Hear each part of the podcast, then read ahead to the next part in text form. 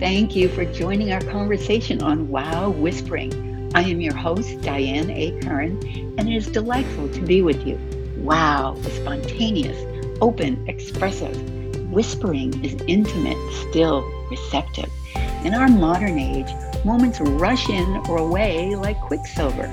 Do we even make the time to savor a wow or reflect on a whisper, to notice and value such gifts? We're ready to do just that with you right now.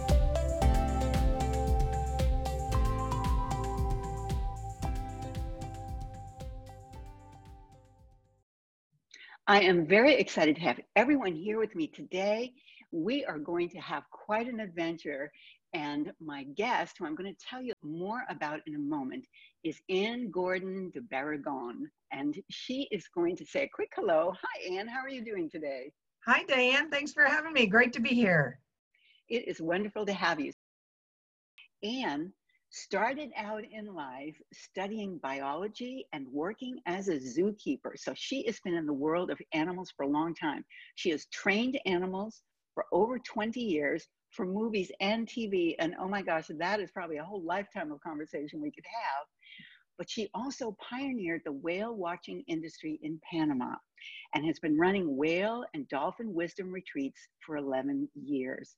She created her whale and dolphin wisdom retreats to share her love of the dolphins, whales, the ocean, and nature with others.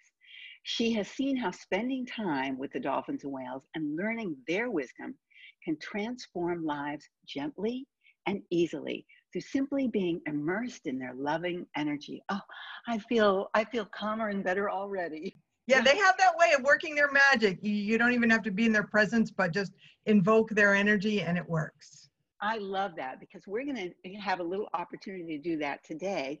And what I wanted to do, just because at the beginning, sometimes people say, my gosh, I'm so excited about Anne, I want to zip right over and do a split screen and see what her website is about. So I want to uh, share with you that you can find Anne on Whale Wisdom Retreats so if you want to learn more, there's tons of great information about what she's up to and what she will be up to soon. But we're going to jump into a conversation that is about wow and whispering.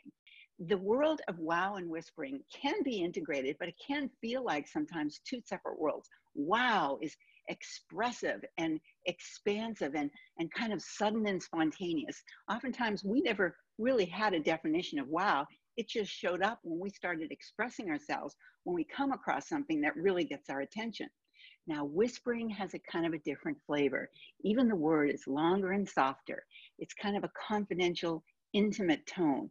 And so oftentimes it's a hint at a private message. So I'm going to dive right into whispering right now with Anne and ask you in terms of whispering, is there anything that comes to mind as you think about that for yourself, for your life, or anything you've noticed in the world? I'd love to hear how you're responding to that word. Whispering. Well, it's a great word. I love that word. It can mean so much. It can, you know, it can mean just just exactly what it means, just quiet, soft talk, but it can also mean it kind of infers a wisdom that comes with it. It's like the world can whisper to us, nature can whisper to us through the ruffling of the leaves, through the trickling of a stream, through through the wind, the gentle winds that pass us by. That by when we focus on whispering, we we get out of our heads and we start paying attention to what is all around us in the world.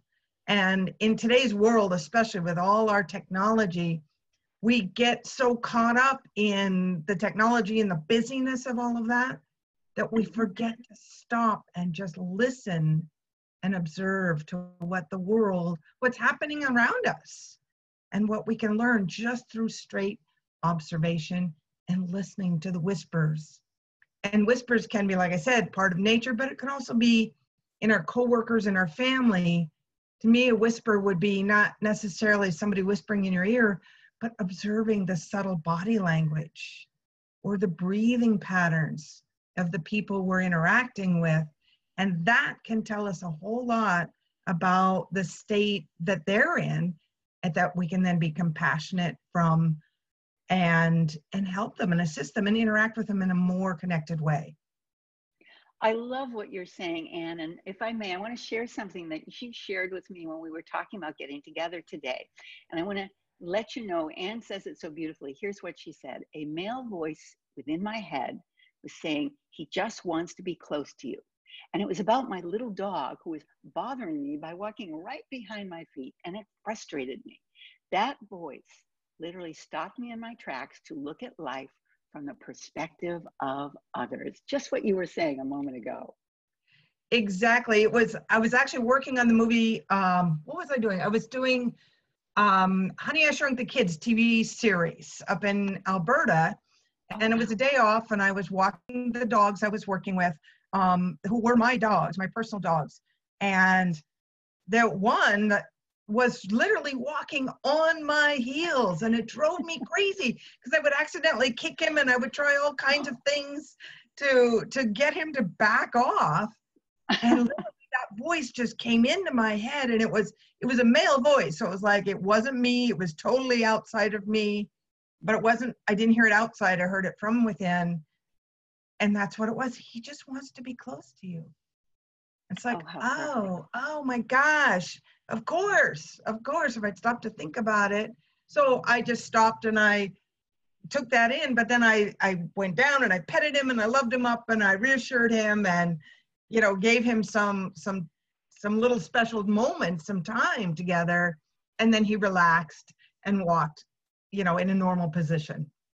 Oh, how amazing. You were present in the moment to hear a whisper. It was not being said out loud. It wasn't, he wasn't barking at you. So it's interesting how it, you were available to something that kind of bubbled up from within because sometimes that's really intimate. That's right inside your head. And lo and behold, it connected you outside of yourself to someone else.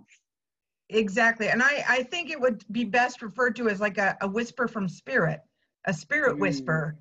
And mm-hmm. I find that, and I, we were walking in this big field out, in, you know, kind of outside of Calgary, Alberta, and it was beautiful and fall colors, and and it was a beautiful day. And so I find that when you do take a walk in nature, whether it's a, a major hike in the mountains or whether it's a walk on the beach or just a walk around the neighborhood or the local park, you again, your mind just goes free flowing and you stop thinking about things. You stop trying to control your thoughts and focus on any one project. You're just there. And that's when spirit has an opportunity to reach through and break through all the chaos and monkey mind that's normally going on so that we can hear what they have to share with us. Well, that brings me to something that is really a very different flavor and a very different experience that Anne has also shared with me when I asked her to consider the word wow. Now, I'm going to share, Anne, with you a definition that I have sort of created out of my experiences with wow. And here's what it is it's an intuitive, instinctive expression voiced in awe, pleasure, or stun when presented with the unexpected. And I'm going to I put that word stun in there on purpose. So I want to mm-hmm. invite you to share a little uh, uh, something about an experience you had with a trained tiger that you had, I believe you had trained this tiger. Am I right? And if you wouldn't mind sharing that with our listeners, I think they will have the unexpected happen right now. Yeah, for sure. Um, I yes, I trained animals for many years for movies and TV. I also raised, and before that, I raised and trained wild animals to go out to schools and do educational outreach programs and to teach a respect for wildlife and nature. And one of the animals that I had in my stable of animals was a Bengal tiger that I had raised since he was 10 days old. Oh, so wow. he looked at me as mom. Mm-hmm. And so, and I know that could be a wow just in itself and for many people that is. yeah, and how big was this tiger? He was no longer a little teeny kid. No, no, he was. He was. How old was he then? Gosh, three or four, something like that. He's, he's a full-grown adult male tiger. Wow. Um, but he still thought of me as mom, and sure. that's we do that on purpose. You know, that's part of the the training relationship and the, that you need to have, obviously, to in, instill the, their respect for us, to listen to us it's not so much about domination, but about being in control of the situation Okay. at all great. times, right? Sure. And so eh, on this day, uh, we were filming a piece for an airline company that wanted to see a tiger running through tall grass. And they had been trying to schedule this shoot for weeks and weeks and weeks and weeks. And this was in, I used to live in Seattle, and this was one of the wettest summers we'd ever had. And there was very few beautiful days. And it was a, it was a very busy summer for me. So we just couldn't get it scheduled. So one day they called me in the afternoon probably about four in the afternoon and said can we do it tomorrow? Because oh, it was going to be a beautiful day. And i should have said no because i'd already fed him now tigers and big cats in the wild do not eat every day they will make a big kill they will gorge themselves and then they'll go three four five days without eating anything Really? so fasting is very, very normal for them. Okay. So in in a training situation, when we know we're going to work an animal, we the, what they work for is food. It's not that we starve them for their food, but we just go through their in in all almost every captive situation with big cats, we have a fast day because that's what their body requires. So, but I had just fed him and which meant his hunger drive, his motivation for working was not very high for the next day. But I felt the pressure from the production company and wanted to please them. And so I said yes. That was mistake number one. And then the next day, when we were filming, um, I had my assistant, myself, the, cam- the camera crew was just two guys. And then I had um, a volunteer who'd been working with me for oh, a couple of months. And she had been also, she was a horse trainer and had worked with buffalo before, so she knew big animals. She was there. And then my boyfriend at the time stopped by. So where we were going to film was on my property, but it wasn't completely fenced in. And of course, the, the tiger had to run loose. So because we were just trying to make it look like he was out in the wild. So I had my boyfriend and the volunteer hold a piece of uh, chain link fence. It was just this big roll of chain link fence, and I had them just hold it up a- as a barrier. And, a- and there was a fence on the other side on two other sides. So we had three sides of fencing. But there, the fence they were holding up was not um, was not as long so it didn't go end to end. So there was some open space. Ah, So on the first run, I put myself at the camera because the cameraman was bending down, which is a vulnerable position when you're working with a tiger who's running straight at you. Sure. And that meant I was also calling the tiger to me. And then my assistant was um, releasing the tiger. And then as soon as she released him, because there was no place to hide, it was just tall grass. She couldn't hide behind a tree or a rock or anything. She just ducked down. So, first run, perfect. Went well. They got the footage they needed, and they they never use just one take on a film. Oh, even with over and over animals. again. Especially Oh, when it goes perfect the first time. They're like, oh, well, that can get better now. Oh gosh. So we did it a second time. So on the second release, uh, my assistant released the tiger. He started moving towards me, and then he got distracted because he wasn't strongly motivated for the food that I had waiting for him on the other side. Right. So he started playing in the tall grass. And then my assistant tripped. What she did is she, I don't know what happened. She let go of the fence. She tripped. She fell down, Oh, which is the last thing you do in front of a tiger. And literally, we never turn our back on them because they're they're predators. That's their job is to kill and hunt. Yeah. And so that's like throwing a ball in front of a golden retriever. You know what's going to happen. So he he literally he bounced over just like a kitten playing playing after a toy. And he he grabbed her by the back of the neck Sure. and drug her about 20 feet or so.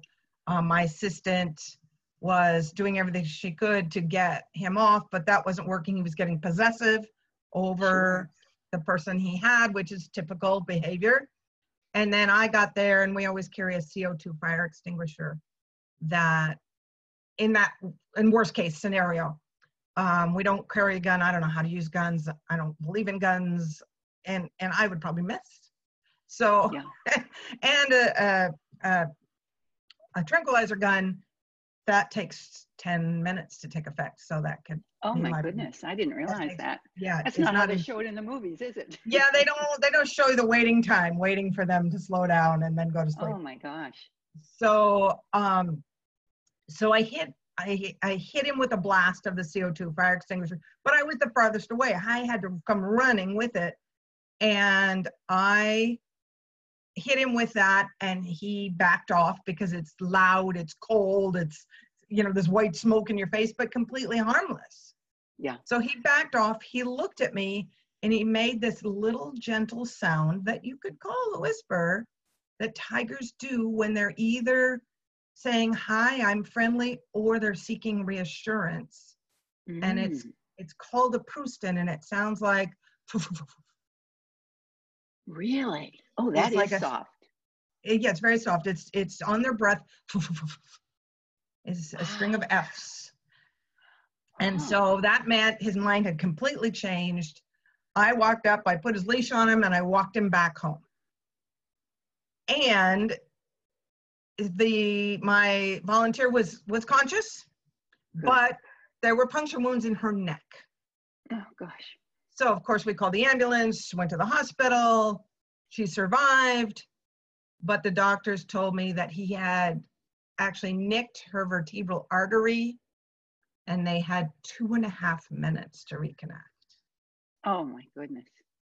so that was a major life changing moment for me and for everybody involved And were they able to reconnect? yes she survived she was That's a fine miracle.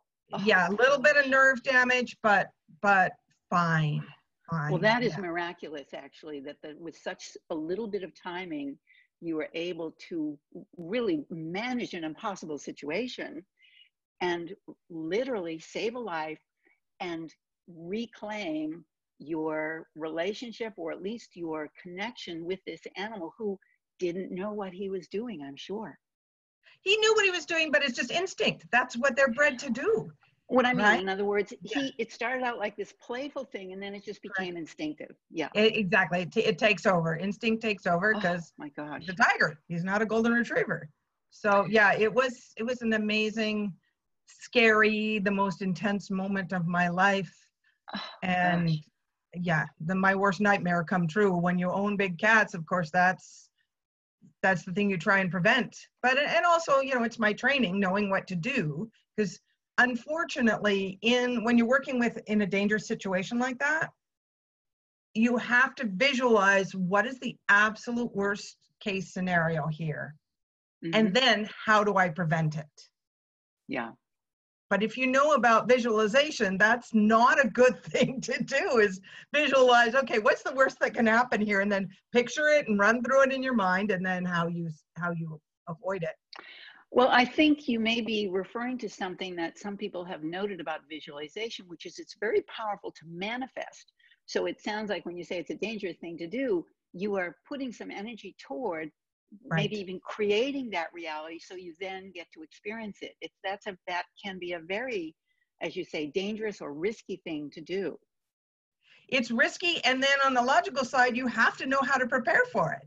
So you have to Yeah. be able to avoid those situations. So it's when you when you look at the principles of manifestation, right, you don't want to visualize it. But when you look at logistics, you Mhm. have to prepare for it.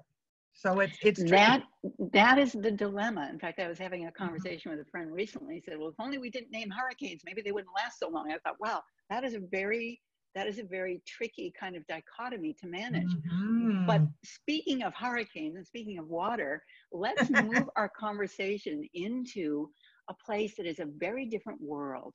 And it's yes. the world where you are not breathing air, standing on earth, and conducting your life and your experiences with animals, but you are immersing yourself in a very different world, the world of water. And this is a world that human beings, well, they've all gone in boats and maybe they dive a certain distance on their own, you know, from the beginning of time, but it is a world that has belonged to the creatures of the sea. And I am particularly intrigued with your, I'm going to say, practice of mastery in the world of the whales, because that is a very profound world that is beyond anything that most people have a real knowledge of. They may see a whale if they're lucky enough to be on a boat, they see one breaching. But that world, I'm sure, is very different. And I want to ask you, Anne, what drew you to that world? Well, uh, first I want to make the transition from where we left off to, to where we're going. Okay, and I good. love that we're going in this this direction because of course that's my passion. And I would say that that moment, that day when that incident happened with the tiger was my spiritual wake up call. Ah. Because I had never really paid attention to spirit or anything deeper or looking within myself and that began this amazing path of spiritual awakening for me as a result of that like major hit in the head of hey wake up pay attention. So i actually grew up in olympia washington on the water. My father had a boat. So i spent many weekends and every summer vacation boating in the pacific northwest and watching the orca whale Oh. So I've been with the dolphins and whales most of my life.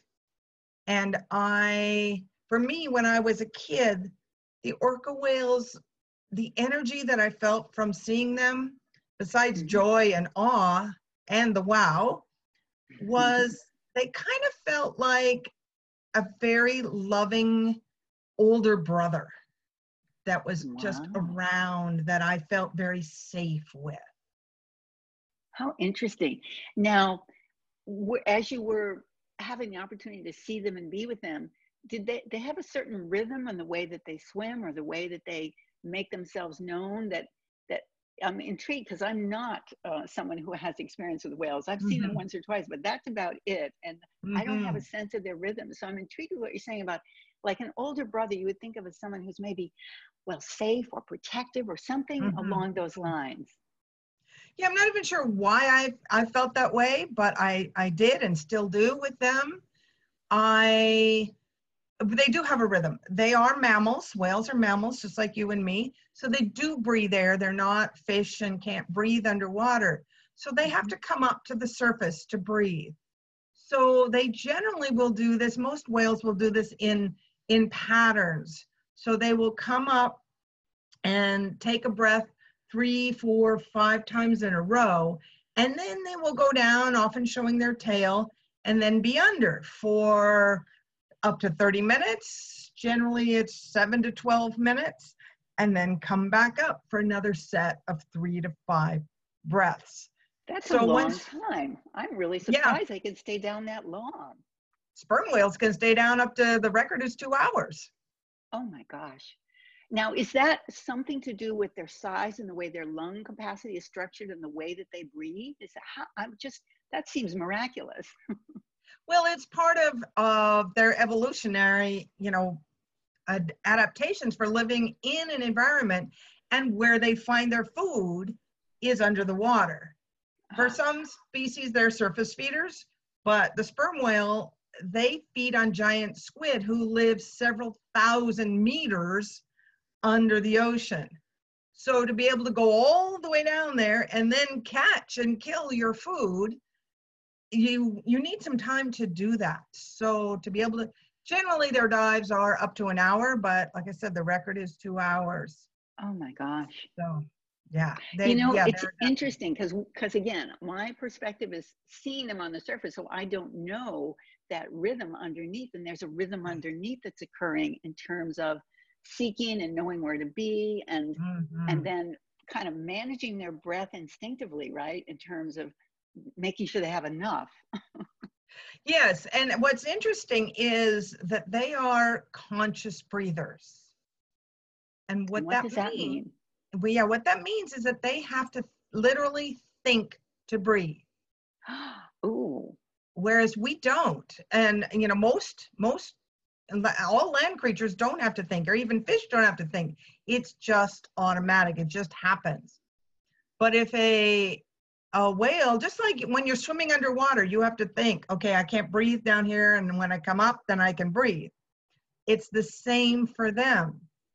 Wow. So what's fascinating to me is, well, one, one um, physical adaptation to having to think to breathe is think about it if you have to think about breathing, how would you sleep? Yeah, that is a really good question. Um, how do they sleep? yeah, they sleep. What what we've discovered is that they sleep with one half of their brain. So one half is sound asleep. The other half is awake and alert that keeps them moving and coming to the surface. Now, do they alternate sides of the brain? Is there some pattern to do with that so they get rest in, in both uh, aspects of their their being? Correct. They do. They do switch sides. But to me, the most fascinating part, more than that, is that when you are a conscious breather, you are also much more conscious about your physical being and your being at all. So they're much more conscious of themselves because we humans often we're, we're very bad about paying attention to our bodies. Oh don't i know it? Yeah until something really hurts or something bothers us right? Well, yeah or you're walking along and you're not even thinking about putting one foot in front of the other. You've done that before fine you're going to do it again. We tend to can i say take it for granted that we have a physical body sometimes? Mm-hmm, mm-hmm.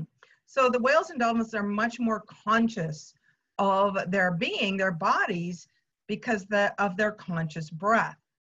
Now, what's interesting is they've been on this planet 30 million years compared to us humans who have been here, what, 250,000 at most?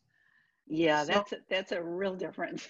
that's a huge difference. So they have a lot longer time here to figure things out to learn how to be, to live in harmony with the planet.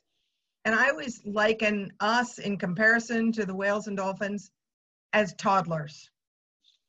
You know, when you look at a two-year-old who's doing something he shouldn't be doing, we don't we don't get mad because he's a two-year-old. He doesn't know any better. Ah, yeah. And you know, so I think the whales and dolphins look at us like, oh, those humans, they're just figuring things out. So they forgive us a lot. well, that takes quite a bit of, I'm going to say, um, generosity, patience, a kind of quality of life. And as you said, this from conscious breathers. So they're already, and I'm intrigued with the notion of when they sleep, do they, are they ever physically after, active or are they in a quieted state when they're, no, they're physically active. They don't know, really? they don't just sleep on the surface. Um, they will they will often just like a whale will often be very still. I've observed humpback whale mothers be very still under the surface, maybe 10, 20 feet under the surface. Mm-hmm. And then when she needs to breathe, she'll just slowly come up to the surface, take a breath, do three or four breaths at the surface, and then just sink back down. Now, can they do that while the one half of their brain is still sleeping, or does that yep. half have to wake up? Nope. Yet one half is sound asleep during all of that, and the other half. Now, when you see dolphins sleeping, it's interesting because they keep moving. But really? dolphins, yeah, dolphins live in a very tight family group called a pod. Mm-hmm. And when the pod is sleeping, they swim very uh, like synchronously. So they're all swimming the exact same pattern, very slow, very gentle, but they're continuing moving forward and then everybody comes up together at the exact same moment for a breath and then back down. And it's very slow, methodical, and rhythmic, as opposed to jumping and playing and all spread out in different directions. Now, dolphins need to breathe at the surface as well. So, but right. they have a different set of rhythms than whales, and yet they're they're more how can we say more community oriented, more pod centric, and so that rhythm happens for all of them at once. That's remarkable. Oh, it really sure depends on. Go ahead. I was going to say you're blowing my listeners' minds because we we tend to think, you know, as human beings, we tend to think I'm a human being. Here's another one, or here's a bunch of them. But we tend to think one to one, and it sounds like in this world of being in the ocean, mammals in the ocean, that creates different requirements and stresses, but it also creates different adaptations. Like the whales are not necessarily all going up at once, but the dolphins, that's definitely their pattern. Isn't that interesting? It is fascinating. Now, it depends on the species. It's really about a, really good division will be toothed whales versus baleen whales. Uh, and there are some whales that have teeth and some whales that have baleen filter plates in their mouth that eat tiny little krill and plankton and small fish, as opposed to sperm whales that eat giant squid or orca whales who eat salmon or sometimes other mammals. Okay. So when you're a toothed whale, they do live just like the dolphins in very tight family pods and have very similar sleeping, breathing patterns. But the baleen whales are have more loose social groupings, so they're more individual patterns. Okay. Oh, you, are opening up a world. I feel like I'm I'm underwater in the safest possible way, looking around and just seeing some of the things, imagining, if you will, what you were describing. And so, I want to I want to take a break for just a moment. We're going to come right back with Anne, and uh, we're going to learn some more about the extraordinary world, the I'm going to say the creativity in that world of whales and dolphins. So we'll be right back in just a moment with Anne Gordon de Barrigón. Thank you for being with us on Wow Whispering. In each episode, we present a public service announcement that highlights resources committed to uplifting our quality of life. Look for each episode show notes, which have links to learn more. Today, we are pleased to feature the Gentle Barn. The Gentle Barn rescues animals from severe abuse and neglect who are too old or sick, maybe lame, and scared to be adopted into homes. They are sanctuary to horses, donkeys, cows, pigs, sheep, goats, turkeys, chickens, llamas, peacocks, emus, cats, and dogs. Oh my. Once rehabilitated, the animals help to give hope and inspiration to children with the same stories.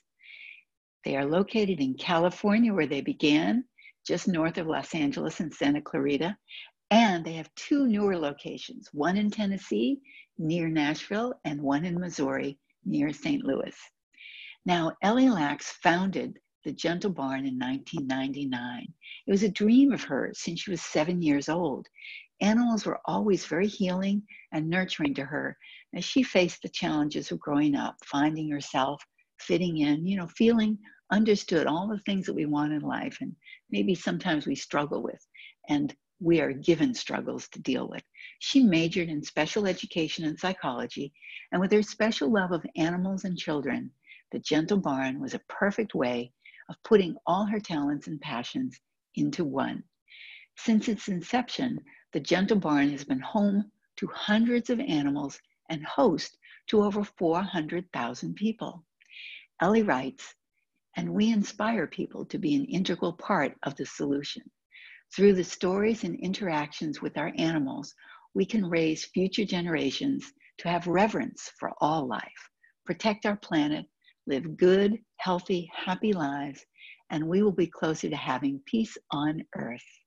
Ah, yes. Thank you. We are back. This is Diane Curran. You are listening to Wow Whispering, and we are learning so much from my wonderful guest, Anne Gordon de Barrigón, who is sharing with us the extraordinary, I'm going to say, realities and, and requirements for whales and dolphins to live in the water because they, they breathe the air. They don't breathe in the water like fish. They are mammals. So we are learning about that. And what I want to say is that she's been sharing with us, go back and listen to the first half if you missed it. She's been sharing with us the conscious breathing and the and the pod groupings and the rhythms that they have created, very different for each species. But I want to move on to a place where the wisdom that they have and the energy that they have, how does that impact the people who go on your retreats? And maybe for the first time maybe they've been here before but they're what are they experiencing when they are swimming with these extraordinary beings? Well there's so much. And the first off is when you're on a boat and you see a dolphin or a whale in front of you whether maybe the dolphin's playing in the waves of the boat or the whale's up front it brings you automatically right into that present moment. It is literally impossible to think about the project you have back at work, the bills you have sitting on your desk, or what happened yesterday at work that you weren't happy with, or the fight you had with your spouse. That just disappears. And you are automatically in that present moment. And when that happens, it's like your mind is cleared. And what I see, especially when there's dolphins around, is people get silly and playful and express their glee and their joy and laugh. They even start singing. They become much more childlike, which in in a good way, meaning playful, because as adults, we just don't play nearly enough. Yeah, so it's been kind of trained out of us, hasn't it? In a, in a, it has. In a way that sometimes is is presented as, and now you're becoming a responsible, serious adult, and we lose that connection. How extraordinary that this! It sounds like it arises spontaneously for people. Yeah, it does. It does just all by itself. That's the beauty of taking people out to be with the dolphins and whales. Is I have to do very little facilitating I just let the whales and dolphins work their magic, let them show up. I mean, yes, I will add wisdom and bits, but a lot of this I just let happen on its own. And another thing that happens is when you spend more than just a day out with the dolphins and the whales, especially, and my trips, we spend five days out on the water with the whales, uh, watching them and sometimes getting in the water with them, depending on them and their interest level. And what I have found is that just by being surrounded and, as I say, immersed in their energy, that what it does is it brings up emotions and beliefs and blocks that we have within us, many unconscious, just by being in their energy, gently brings them up to be released. Isn't that amazing? Now, is that true for people of all ages, men and women? Um, do you find that it is something that just arises no matter what your we'll call it your your land-based personality is? I mean, pretty much for the most part. I mean, obviously there are some who are more stuck in their ways of being than others. It's it's easier when you are you are open and seeking to find what the you know to release what does not serve you. Um, but I'll tell you a really a clear example of oh, a trip I do. took. And this was, I had a woman on a retreat that she wasn't even that interested in whales. She actually won the, the trip um, in a charity auction. Oh, wow. so she shared with me before she arrived that her adult son had died the year before. Uh, and obviously, I can't even imagine the grief, the sadness, you know, all the feelings that go along with that. And she was understandably having a hard time dealing with that and let you know letting go of that. And she came on the trip, and I decided I was not even going to ask her about it. I was going to leave it up to her. If she wanted to discuss it, I was open to discuss it. But these trips are not therapy. I'm not your therapist. Um, but I'm here. I'm here to just hold safe, sacred space and let the whales and dolphins work their magic. And I just add bits and pieces as we go. And so we didn't talk about it very much, but she had a good time on the trip. And on the last day, she came up to me and she was smiling ear to ear. And she gave me a big hug and she said, Thank you. You've given me permission to feel happy again. Goodness. Oh, Anne, how did that make you feel? Oh, so, so in awe. And that was a wow moment. It was like, oh my gosh. And and like I said, I felt like I did almost nothing other than, you know, create the space and and create the experiences. And the whales work their magic. And it was just that's when that was the first time I realized how powerful it is, it can be to spend time with these amazing beings.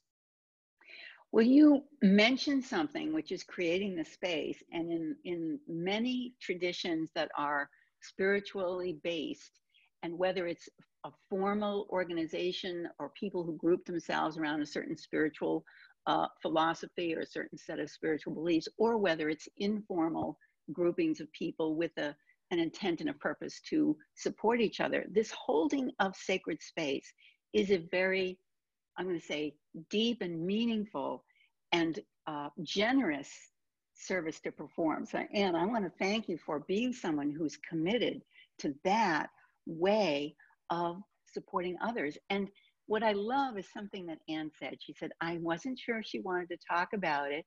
And I wanted to let that be her choice. I'm, I'm paraphrasing what you said, that you gave her room to come to you Right. Yes. I'm. I. I agree. And it's that for me. I'm lucky. If holding space comes naturally. Mm-hmm. And yes, excuse me. I'm always aware of honoring the other person. And like I said, I'm not. I'm not a therapist, and I don't even consider myself a coach, a life coach. Yet, people have amazing, powerful transformations on my trips because I just set up set it up in a way where if they're ready, that experience will happen for them. Oh my gosh. You know, I've been quietly here in the background, perhaps saying the word wow a little too often, but every time Anne speaks, I feel like she's she's identifying another wow. And some of them are whispers, but what I mean to say is, Anne, that you have been taking us through the, I'm going to say, the intense journeys that have to do with discovering what you need to pay attention to around animals who are expressing their instincts. You have also been giving us an experience, a sense of what the gentleness of instinct can be as well. Mm-hmm. Absolutely, I love that the gentleness of instinct, and and that's kind of what whales are all about. They are gentle giants. They are extremely gracious, and, and to the point of I've been in the water with a group of people, and there was a mother and a calf humpback whale in the area. We didn't know where they were. They were somewhere in the area, but the water that day wasn't super clear.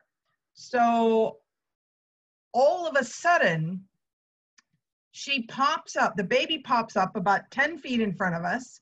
And I look, I was looking on the out of the, you know, on the surface. And so I dunked my head in the water and I had a mask on. I dunked my head in the water and there's mom. And she was so close to us. And they came to us. They chose to come to where we were. Mm-hmm. she was so close to us that her her 15 foot long pectoral fin she had to tuck into her body to avoid hitting us. And as soon as she passed us, she's put it back out again. Oh my gosh. If that's not gentle and gracious, I don't know what is and very conscious. I mean, it sounds like there's not only conscious breathing, there's conscious movement and choice, and if you will, respecting uh, others in the water. Mm-hmm, absolutely. So I, I have something just popped into my head. When yeah. you're out in these boats going out to where you plan to be, I'm assuming the boats have motors, right? And that sounds like a basic question, but you're not just yeah. in a sailboat. Here in Panama, we do use a catamaran sailboat but it depends on whether there's wind or not, whether we can sail. Okay. Um, but the and the boat does have motors, and but they're very quiet motors. But the whales obviously know they can hear them. Yeah. They know exactly where they are, where we are at all times. And I, when I'm in the water swimming and there's a whale nearby, I have learned that now what I do is I talk to them. I speak to them through my snorkel. I make noises. I sing to them. And because our water is not super, super clear, so sometimes it's 30, 50 foot visibility, which is not bad. But if it's a 30 foot visibility and there's a 50 foot whale, I want them to know where I am. I don't want to surprise them. Yeah. I want them to know where I am and my group is so that if they want to come to us, they can. So that's very interesting. I was thinking about the sound because just having been in the water, I notice that sound sounds different in the water than it does when we're in the air. At least it does to us in the way we hear it. And and so I'm intrigued with whether or not these whales know, oh, that motor I recognize. That's Anne's boat. Let's go over and say hi. I, they do, they can. And I think it's more about the energy on the boat. Um, I, I have witnessed, and I've talked to other whale watching guides, and they also ha- are aware of this, that if I have a group of people, this would be more for a day tour, not on a spiritual retreat, more. But on a day tour, I have some people, and say somebody's grumpy or they're expecting too much or they're, you know, they're just difficult. The whales don't show up the way they normally do. Oh, And and the dolphins aren't attracted. But if we have a lot of children that are happy and playing and singing on the boat, the dolphins almost always show up. They love that that childlike playful energy. isn't that fascinating? And these are, and this is why you're still in the boat. You're not in the water. Correct. That's just the boat. This is remarkable. Oh my gosh, Anne, you are opening up so many worlds here in terms of recognizing that, you know, there's a maybe a tendency of human beings to think we're the center of everything. We start stuff and and then mm-hmm.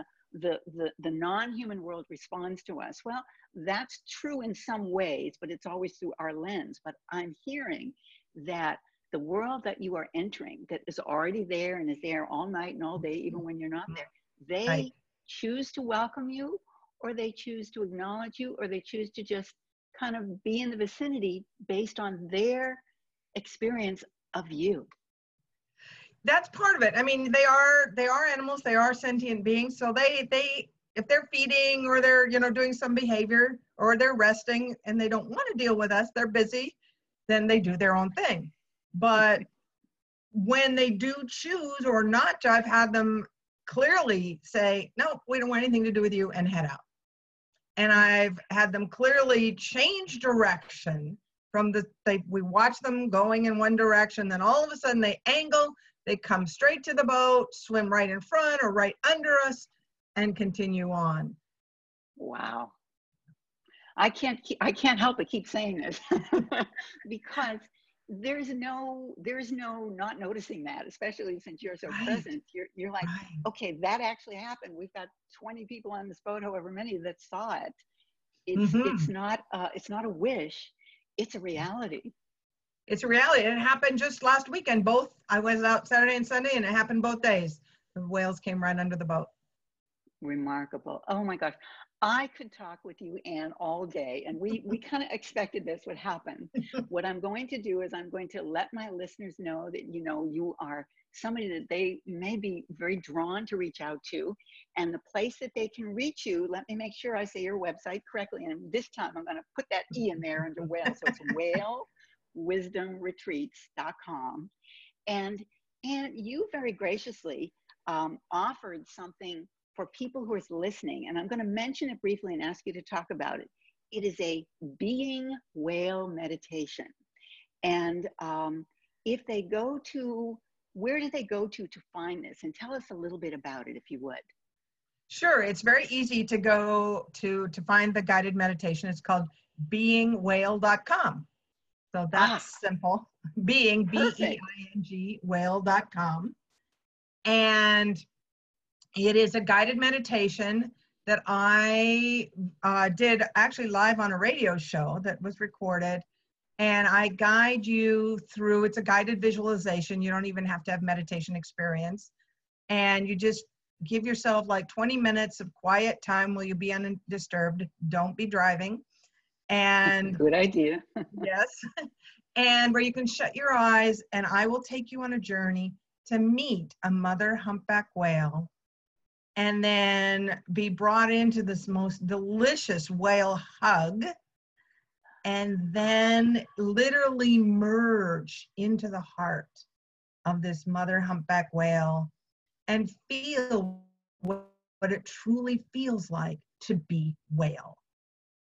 Oh my gosh. Gigantic body, to be access to her wisdom and what she knows, to feel what it feels like to have this huge heart that's as big as our human bodies.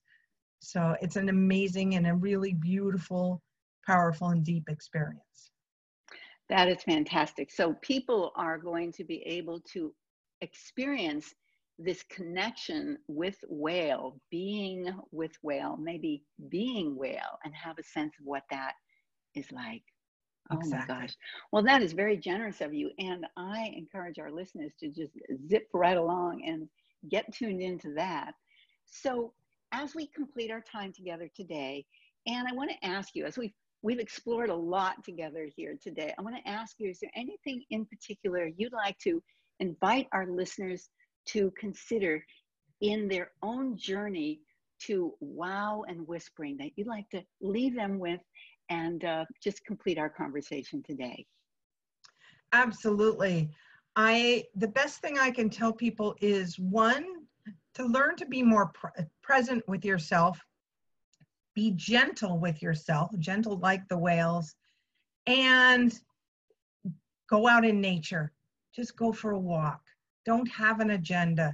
Just give yourself permission to have have time to just be without doing anything. And the dolphins always encourage us to get out and play more. And if you don't, if you're, you know, a single adult and you don't, and you're working all the time, the best way to play is to go find some little children to play with or volunteer at an animal shelter and play with the puppies or the kittens just roll on the floor and get silly that will bring so much joy and just allow wisdom to flow in because you're in the state of being not doing Oh, and that is perfect. Well, thank you. And I encourage us all to take that on. I'm certainly going to be more tuned into that as well myself. And it's been an absolute delight. And I just want to say thank you for gracing us with your presence. And I look forward to connecting again soon. Thank you so much. Thank you. It's been a real honor, and I've enjoyed sharing with your listeners. And I look forward to talking to you again. Wonderful. What a pleasure to be with you in the world of wow whispering. As we complete this episode, I invite you to notice the wows and whispers that enliven or challenge as they fulfill life for you in both tiny moments and transforming experiences. I wish you the very best until we meet next time.